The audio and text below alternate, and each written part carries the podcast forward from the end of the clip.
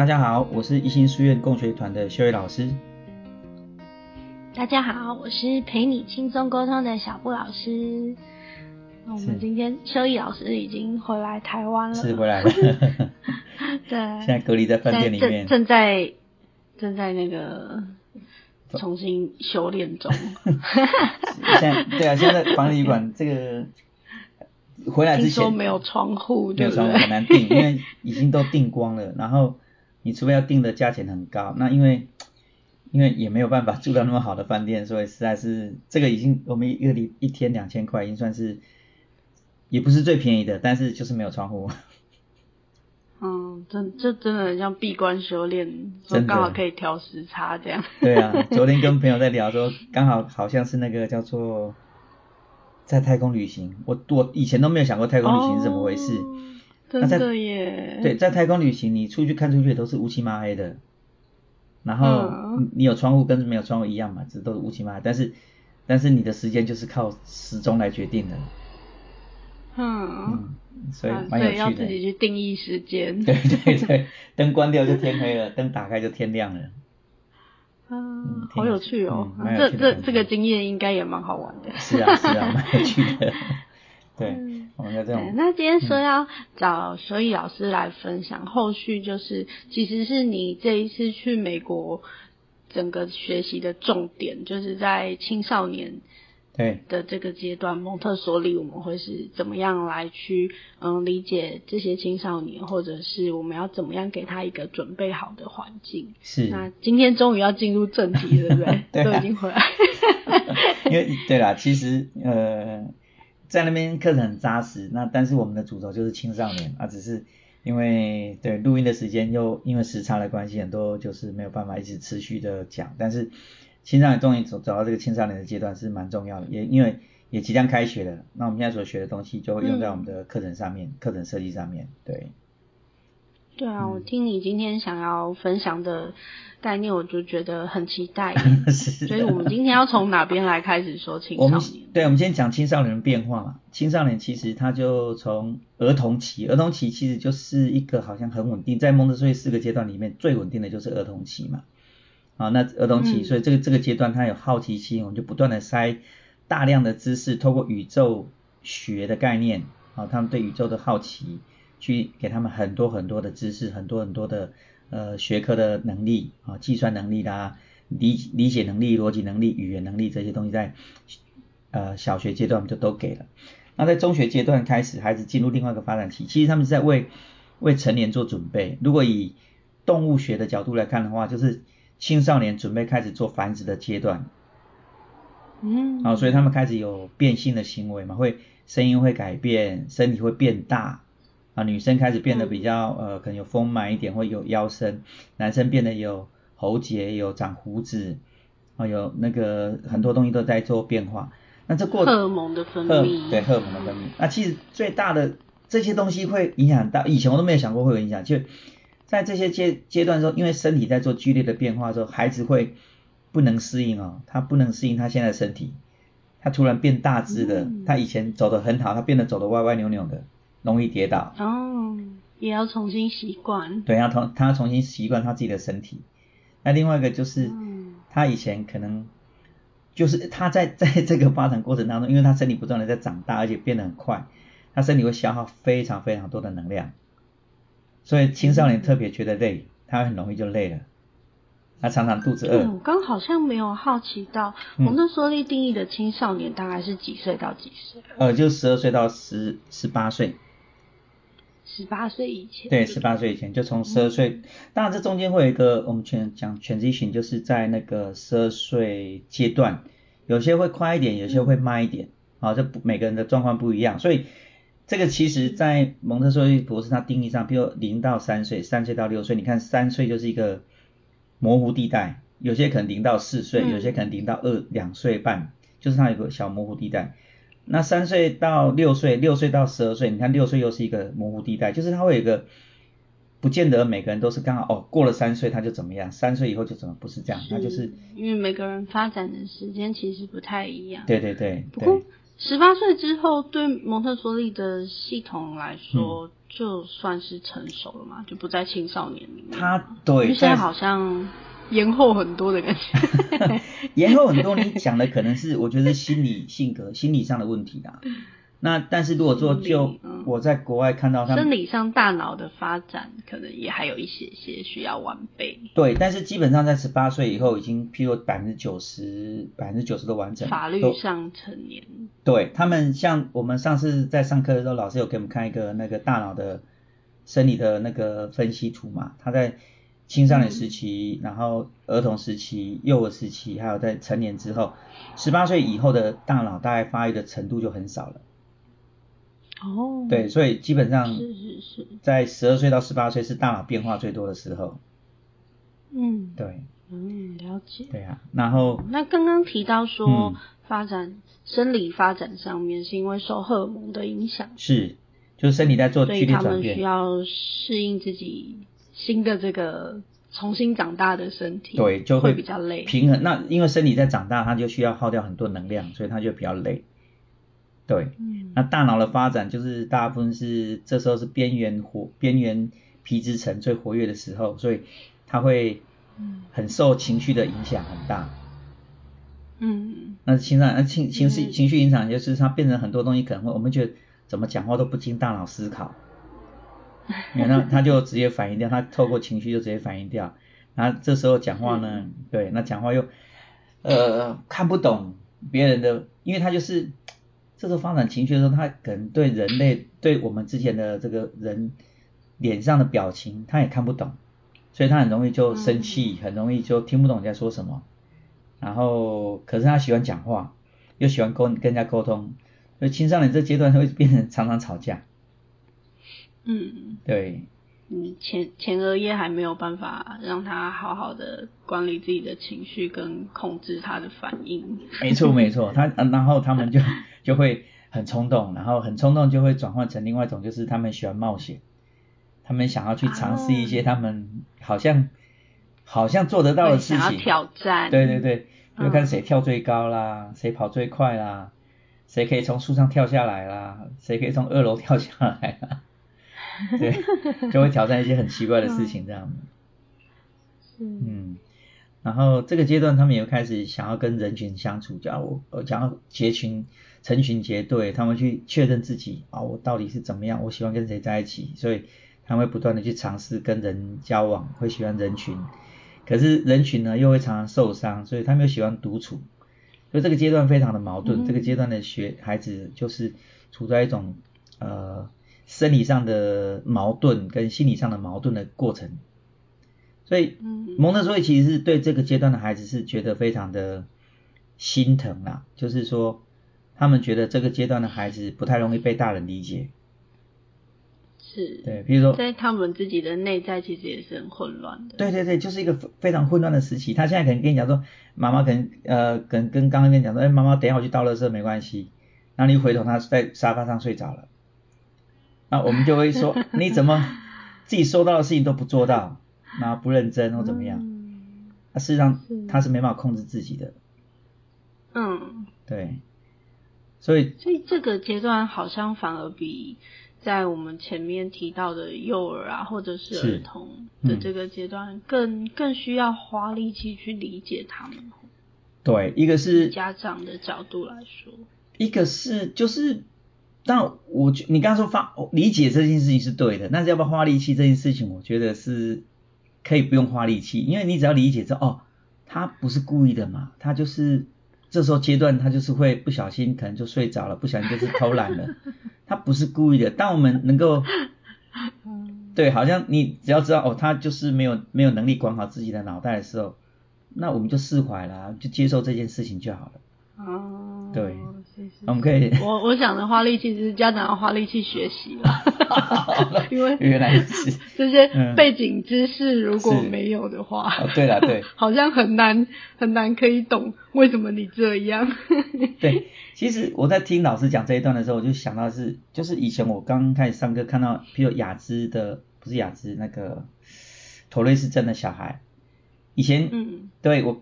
当然有有有电影在讲托雷斯的的状况，就是他会这样子会发出怪声音，或是会有动作。我小时候小学，我国中的时候有个同学是这样子，那时候我们都不理解他为什么这样做，都觉得你怎么不控制好自己的行为？嗯，好，但是事实上，有的人会被吓到，有的人会觉得被干扰到。对对对，那但是其实你知道，那是一个他没办法控制的的状态的时候，你理解他就就就就是这样子啊，他就做不到啊。那我们有什么是没什么好苛责的？青少年是一样，他这个时候就是喜欢讲大话，然后又做不到，这是特这是特点。对，嗯。那另外一个青少年在这个阶段，他心理上的变化，他就会开始想要，因为他要看到大人的社社会嘛，他就会想，我也要跟大人一样，他想变大人，他想成为一个大人的样子，嗯、所以他就会开始想要做做一些准备。这些准备包含说，譬如他可能比较想要打扮呐、啊，哦，想要变得漂漂亮亮在人群当中啊，想要学大人讲话的模式啊，想要学大人穿着的方式啊，那他就会有一些社会化的现象。嗯，对，有印象中我在国中那个时代的那些照片，嗯、我现在自己看都觉得有点不堪回首。什么意思？想想要装大人，但是就觉得自己怎么把自己扮的这么老的那种感觉。看看看回去就真的懂哦，原来这是青少年。对啊，就是那个阶段好像就会来，就会呃来不及，就是。就是等不及，恨不得赶快就长大，明天就是变大人一样。嗯，对，就是他们会对大人的世界有所期待，有所憧憬。对，那所以他们就会不断的也会跟人群在一起。他，但我们在这个地方就会变说，我们想要让孩子变得怎么样去？你要为社会做准备，那就是一个最简单，就是要独立嘛。你要有能力去面对自己的生活，嗯、去面对自己的呃各种，就像小孩子一样，他。他学独立的时候，他可能从站起来这件事情，他这会站了，他就独立了。好，某种程度来讲叫独立，他可以自己走，就不用爸爸妈妈抱着他去哪里。哦，对，那面对，所以这其实会是他们对自己的期待，他们也很希望可以可以自己有这种我可以的感觉。对对对，譬如我可以自己来。对，他们不需要说，比如要去要去哪里都要爸爸妈妈开车载他们去嘛。那青少年这个阶段可能说没关系，我骑脚踏车去，我自己可以过去。他就想要去独立去面对他自己的社会人生的的状态。那这是一直以来都是这样子的。那只是在面对社会的时候，呃，有一个独立是很重要，就是叫做经济独立。就是孩子有没有办法谋生嘛？但是其实大部分是很困难的。所以在蒙特梭利博士里面，他有提到，就是说我们有办法，如果可以的话，让孩子。及早知道金钱的重要是很重要，是一件非常重要的事情。金钱这件事情，嗯，对，嗯，对，那甚至说金钱是打开社会的的金钥匙。嗯，对，是，所以提提早的去练习怎么样运用金钱，或者是我可以有什么样的方式，透过自己的能力去赚得到钱。对，对对对，这些吗？是。因为赚得到钱这件事情，代表的是说他不用再依靠父母亲的帮忙。哦。对，因为老实说，确实我们也有时候会看到父母亲有时候不小心会讲出来，你知道你的补习费都是我出的吗？类似这样的话。好。啊，那是。对，那孩子会觉得，实际上我们都觉得说，那就是一种类似，好像是要提醒孩子说，其实我们在上面付出很多，希望孩子做一些呃 心态上或或或呃。学习状态的调整这样的，可是是。对孩子来讲，其实会有点受伤。那他就会心里会觉得说，如果有一天他能够独立的话，他就不用一直接受父母亲的这种，呃，也不能讲说要挟，但是一种 就是态度上的一种，对啊，他就想勒索。啊，勒索，对，类似勒索的概念，对啊，嗯。那所以其实、嗯、对啊，通通常小孩的回应应该会是又不是我自己想要去补习。啊，对啦，可是这这就跟对啊，那当然可能就那可能不是补习，可能是买鞋子啊，可能买衣服啊，孩子可能说哦，我想买一双球鞋打球，那可能过两天可能变成说这又变成父母亲的啊，你看鞋子是我买的，你都不认真读书，类似这样，但是但是青少年这个阶段。当然这个我们要尽量避免。但是我说青少年这个阶段，如果说他们想要独立这件事情，在经济上就是一个非常重要的关键。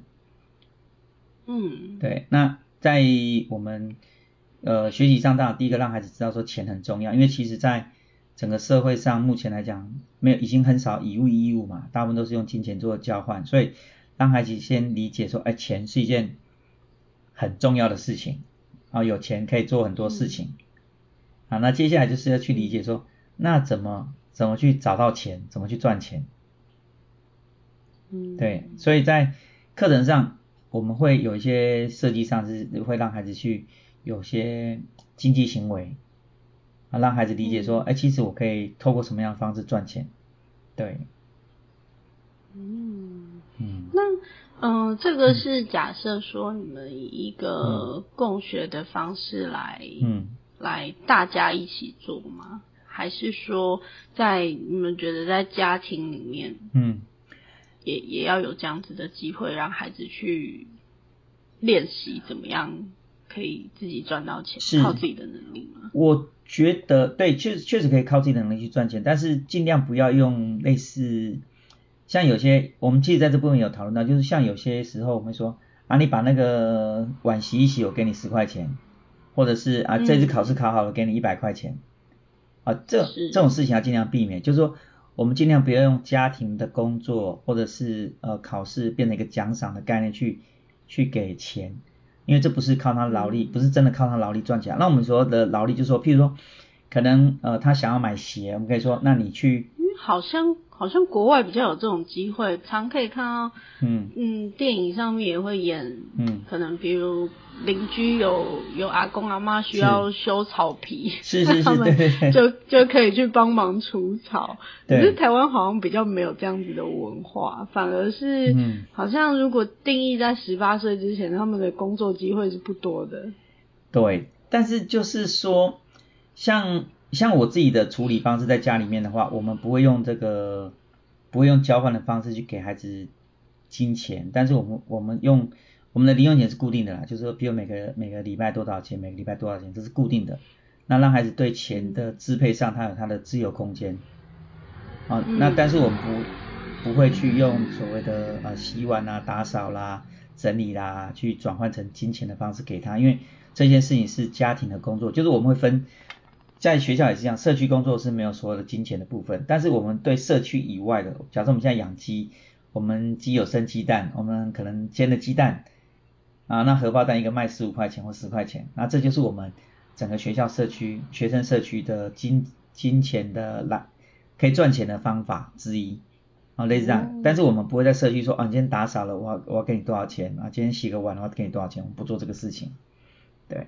嗯，那是对，这这样有点差异，就是我们要去理解是为什么在社区里面工作，就是我们讲这社区是指学生团体啊，就是假如我们这个班有十个人，这十个人就是一个社区，类似这样的概念。嗯，啊，在在社区的工作，我们是不用金钱计较，因为这本来就是团队的工作之一，大家一起分摊。对对对，大家分摊，因为我们建立的是大家一起。为这个社区做付出、做贡献的概念，这样子。嗯，对，那是对，那刚刚讲经济经济的概念，就是我们可能假设我现在，譬如说，台湾确实比较困难，因为台湾没有这个文化，你知道吗？就是你说割草什么的。嗯。但是我印象中小时候会有去去工地捡一些废铁来卖的经验。哦。对。这也要有管道嘛。还要还要能分辨哪些能卖钱，哪些不能卖钱。这个啊，这就是你看，这就是学习哦。你刚刚讲这是一个很好的观念了，就我们要分辨它能不能卖钱这件事情，它其实就是个学习。所以为什么蒙特梭利一直强调说，我们的学习应该回到生活上，是因为当你回到生活上，你就发现很多东西可以学习，而且学习之后就会忘不了。那那我那时候我爸爸跟我讲说，你都拿磁铁啊，所有吸得上来的东西都可以卖。哦。对。好酷的辨辨识方法，所以就拿 爸爸好有智慧，就拿个大磁铁去到处吸啊，这个也吸得起来。但那时候铝很少，那时候铝罐啊、铜的东西在在工地上基本上看不太到啊。那我们就就是吸啊，有些铁钉啊什么就就哎可以吸的就就拿走。当然就是你讲工地管理的部分，现在已经很难了，现在不太能够进工地。那以前小时候，工地基本上都不太有人管理，嗯、就是你要进去都不太能管这样子。嗯，真的，现在连漂流木都不能乱捡。对对对。但是我听到也有人做是这样，就是他们社区可能会做一些种一些种一些园艺类的东西，花卉啊，然后他们拿那些花卉去做压花、做卡片。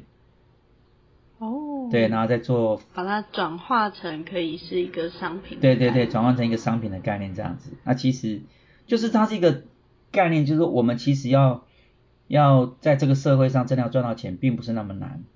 那让孩子有个理解，说我今天要谋求独立，也不是那么难。嗯，对。那当孩子有这样的想法，感觉可以是一个好玩的，嗯，大型游戏的这种感觉。也、嗯欸、可以这样讲。其实，其实你这概念上，我我在找蒙特梭利的学校，就是学生受过这个蒙特梭利教育之后，他的呃改变。那我找了一些文献，然后后来看到一个一个教授他在做分析的时候，他一直强调说蒙特梭利就是在玩。就是用玩的元素很多，对，就是我们如果可以透过玩来带课程、带带学习的话，实际上对孩子来讲是非常有有这个叫做潜移默化的功能，这样子。对，因为在过程里面，他们就需要思考，然后也需要行动，对，就就会有蛮多非得学学习，或者是 默默的就会学到很多东西的过程。对，而且。玩，但我们玩一个比较，玩这个字好像比较通论，好像大部分对玩并不是非常的认同。但是其实，在蒙特梭里面，他把孩子玩这件事情，他他也不用玩这个字啊，他主要是用工作这个字。但我们讲想要工作又非常的负面，觉得工作就是一种压力。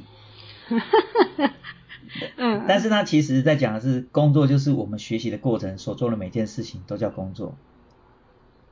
对，那青少年这个阶段，其实他想办法去赚钱这件事情就是他的工作。那你其实换个像你像你刚刚讲的概念，就是他其实也是在玩啊，就是玩一个大型的游戏嘛。我们出社会之后也是一样嘛，你要有收获、有收有收入才可以买车买房子嘛。那你要换个角度讲，我们就是在玩大富翁游戏呀。嗯，对。那如果这样思考的话，其实青少年这个阶段玩一点金钱游戏也不是不可以。是，对，因为要让他们有过自己可以决定怎么用自己的钱，是的这个经验的累积，是，我觉得是蛮重要的。没错啊，没错啊，就是你从，因为在赚钱这件事情，事实上很多要考虑的。像我另外一个朋友，他们在台中做蒙特梭利的自学团，他们就会烘那个咖啡豆去卖。那你你烘咖咖啡豆的时候，你要学很多知识啊。这豆子要烘多久？为什么要烘这么久？啊，它的油脂成分怎么样？啊，怎么去辨别这豆子的好坏？嗯，对，好酷哦，这很专业，很专业啊，对啊，所以其实你我们所有东西回到生活上的时候，你就会觉得说，哎，每个东西其实都非常实用，而且他学的就是就是有用的啊，又不会像我们课本学的这个，好像学了很多二元一次方程式、一元三次方程式，不知道那学那要干嘛。嗯，对啊，但是这些东西就是生活上，当然生活上有很多数学啦，这以后我们有机会再讨论。但是就就这边我们讲到经济这件事情，就是回到生活上，让孩子对生活的需求是有能力去解决的，这就非常多东西可以学了。是，让他们也更有自己实际经验跟经历过的这种感受。嗯、是，其实。附加学到的应该是珍惜吧？对对，没错。嗯，对啊，就从从透过真实社会上的需求，透过自己真实的需求去学习，这是最有效而且最最好的动机。我们讲以前在教学的时候，常常讲学生的动机不知道怎么怎么带这个学习动机很难。可是如果回到生活上，嗯、处处都是生活，都是学习动机呀、啊。嗯嗯，对，这个我就蛮有感的，因为像我们家。儿子是正用，嗯，他就一直说他满十八岁他就要去打工。是这个我觉得跟我们小时从他的小时候就有嗯有他自己可以运用的一笔钱，是，然后他决定要花或者他决定要存，他决定要买什么，是是可以不用经过我们的允许，是，只是会来找我们讨论。对，我觉得。这个过程是蛮重要的。对啊，所以他应该是对金钱的重要性有所理解，他才想说他去 Seven Eleven 打工，他可以赚取他需要的金钱，然后去照顾好他自己的生活需求。对，对他他说出这些的时候，我一开始是有点吓到，就是你怎么会十二岁小孩就想到要去 Seven 打工？嗯、我是有少给你什么了吗？原本一开始是是这么想，后来发现、嗯、哦，原来他是觉得他，他他他有有自己想要的目标跟东西，是，可是他觉得他。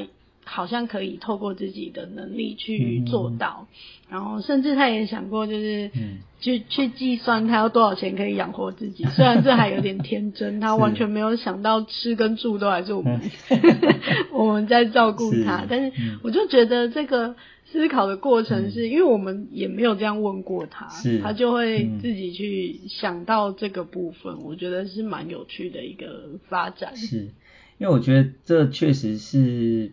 有助于孩子面对自己的那种价值感，但我不说从赚多少钱来衡量自己的价值啊，而是说他对于这个社会他独立存在的这个价值，他可以先先不用说我处处靠别人，因为当你开始处处靠别人的时候，事实上是不可能独立的嘛。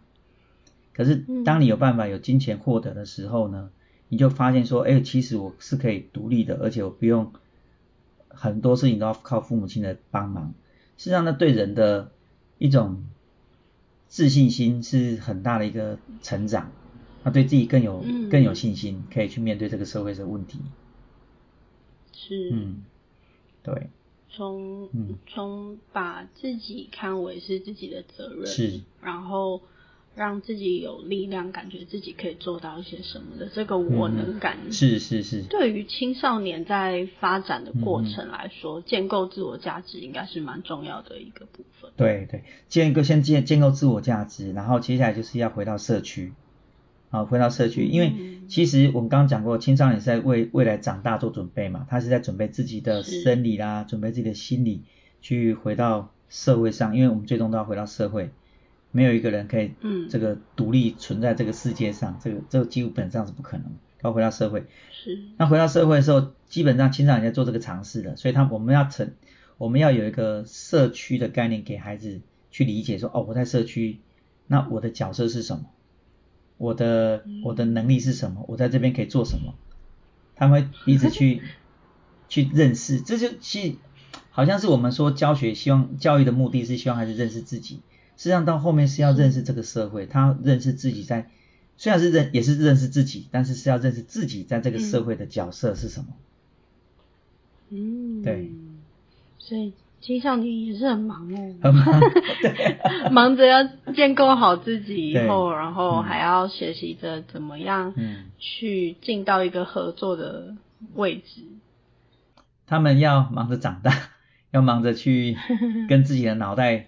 做做做平衡，然后还要忙着去跟社会上去找定位，真的很辛苦。嗯，对，一个重新建构的过程。对，所以其实我我自己感觉上是我们在青少年这个阶段，确实要更有耐心一点，因为因为他们太辛苦了，青少年真的太辛苦了。说的是家长要更有耐心，我觉得老师要更有耐心，对，老师要更有耐心，对，嗯，对。那这件事情好像就很难，哎，这个，因为大部分的现在状况都，我们都觉得说，因为从国小这个阶段，你看孩子可可爱爱啊，好可爱的小孩长大了，然后学习很认真的小孩长大了，应该会更努力啊，怎么突然变懒散了？怎么突然变得听不懂人话了？他突然变得会顶嘴了，我们就会自然失去耐心，就会就会开始有更多的冲突。对，嗯，所以才会有叛逆期的这种说法。对，所以其实叛逆期应该是指的应该是大人的叛逆期。真的吗？就是我我的意思，我的意思是大人没办法习惯孩子的长大过程，然后情产生的情绪变化嘛。哦，大人的失落期。对对对，其实第第一次第一次的失落。对，因为孩子其其实只是正常的发展，正常的长大。但是我们没办法把他小孩子的景景象跟他现在青少年景象核对在一起，然后就会产生。我觉得这真的蛮特别的，因为其实每个爸妈都有过青少年的阶段，嗯、但是为什么会长到爸妈的年纪就忘记了自己的曾经是这么我我屁孩的状态？我觉得，我觉得或许我们可以不要讲说是忘记了，而是说我们这个整个社会的价值观教育我们自己。虽然我们曾经有过那那个阶段，但是我们自己也不知道那阶段是怎么长大，因为我们就这样过来了。可是我们一直不断的被告诉，好像也是哦，对，可能也是被压抑，然后被骂大的。对，那我们就一直告诉哦，原来就是那时候就不听话，那时候就是叛逆期，那时候就是就是一个怎么样？那事实上，如果真的从现在蒙特梭利他，因为其实蒙特梭利他是透过大量的观察青少年，加上他自己本身的医学背景，他大量观察青少年的状态之后，他去做分析跟做研究推理。那我觉得这个概念是对的，就是青少年这个阶段确实，他是很辛苦的一个长大过程，然后他又会有这些的反应，都是非常正常的。是，因为我看过很多，嗯、呃，在能够被理解的。前提下，然后能够发，能够建构出自己的我能感的青少年，其实他们是很有发展弹性的。就是你会觉得，哇，你怎么可以想到这些？然后或者是你怎么这么有创意？然后，嗯、呃，你可以看见他有单纯的一面，然后又有成熟，或者是甚至是超越我的想象的那种创意，是，就会觉得他们。除了发展的弹性空间很大之外，是很很让我觉得就是可以眼睛一亮的年纪。是，其实这个阶段，因为他们就是非常有，我觉得那个是挑战挑战自己。当我们在一个可以挑战自己的状态之下，实际上我们可以创造出一些我们过去都没办法想象的事情。嗯，这是人类发展过程也是这样子嘛。我们一定要有人去冒险，走过一条没有走过的路，他可能被。掉到悬崖死掉了，我们就说哦，那条路不能走啊，要有另外人去冒险，可能做了什么傻事也死掉了，我们说哦，那边不能去。那总是有人 成功了，我们说哦，原来那边是我们可以可以走的一个新的路，那就是变成我们人类的另外一种突破。那过程当中都是因为有很多人愿意去冒险，它就会产生新的刺激跟跟突破。那你刚刚讲这个青少年创业也是，我觉得是一种冒险的概念，就是他在这个过程当中，他愿意去挑战一些他过去没有做过的事情。对，我觉得，嗯，啊，我觉得这部分其实真的仔细想想是确实是很有趣，而且应该是我们要感谢这个这个人类的设计啊，不知道怎么设计出来的。对对啊，嗯、大大脑的发展其实真的有蛮多很有趣，嗯、然后可以可以可以重新透过孩子的身上，然后可以去重新学习也好，观察也好，研究也好，就会觉得这个过程很好玩。对对，嗯。而且我有一个儿子一个女儿，嗯、所以 有两种不同的观察心态。对，然后一、嗯、一个年纪过了，然后另外一个年纪又可以再重新看一次。是，我觉得每次看这个过程都觉得，就是可以看见他们长大的一个历程。对，是是很有趣的。我有有点可惜，那时候没有在孩子长大过程当中没有没有懂那么多，就会觉得。好像很多东西都是懵懵懂懂 就过去了。来有孙子可以看一次。对对，看孙子，对对对。是。嗯，是。对啊。哦，好好玩哦。哦，没想到今天会讲到这里。是。好啊，那我们今天就先差不多到这边。嗯。好，那你要不要用一句话来结尾呢？如果如果要给正在发展中的青少年的。爸妈、嗯、家长好了，家长一段话的话，你可能会会给给出什么样的嗯，我建议是或者是总结？我觉得青少年这个阶段是很辛苦的一个过程。如果父母亲可以更有耐心的去看待这个，更有耐心而且更放轻松的态度，用支持的态度去面对这件事情的话，我相信孩子没有叛逆期。嗯，对。好，谢谢，谢谢，谢谢。真的家长需要成长，嗯、要有智慧，就就能把叛逆期那个、嗯、这个这个东西验证出来。其实孩子是没有叛逆期。是是是，我对啦，其实其实我们这确实过去对我们青少年这个阶段的发展，我们我觉得理解的不够深，所以我们会一直不断的认为说，啊、嗯、就是叛逆期，所以我们就去就认了，或者是那如果真的认了也还好，就是认不下去，你知道，有时候就咽不下那口气，就不断的跟孩子有冲突，对，就会有冲突，对对，嗯。嗯好好，那因为我们下一集也是要来讲青少年嘛，那就会比较更进入，因为今天讲的是在青少年阶段的发展。是。那下一次呢？下一次我们会谈什么？会应该会谈。先预告一下。就如果要配合配合，就是协助孩子在这个阶段有所成长的话，那我们应该我们的准备好的环境应该是什么？我们要怎么设计我们的的环境，让孩子在这个阶段可以得到更好的发展，更好的学习。哦，所以下一集感觉更精彩了。希望是这样子。期待期待期待。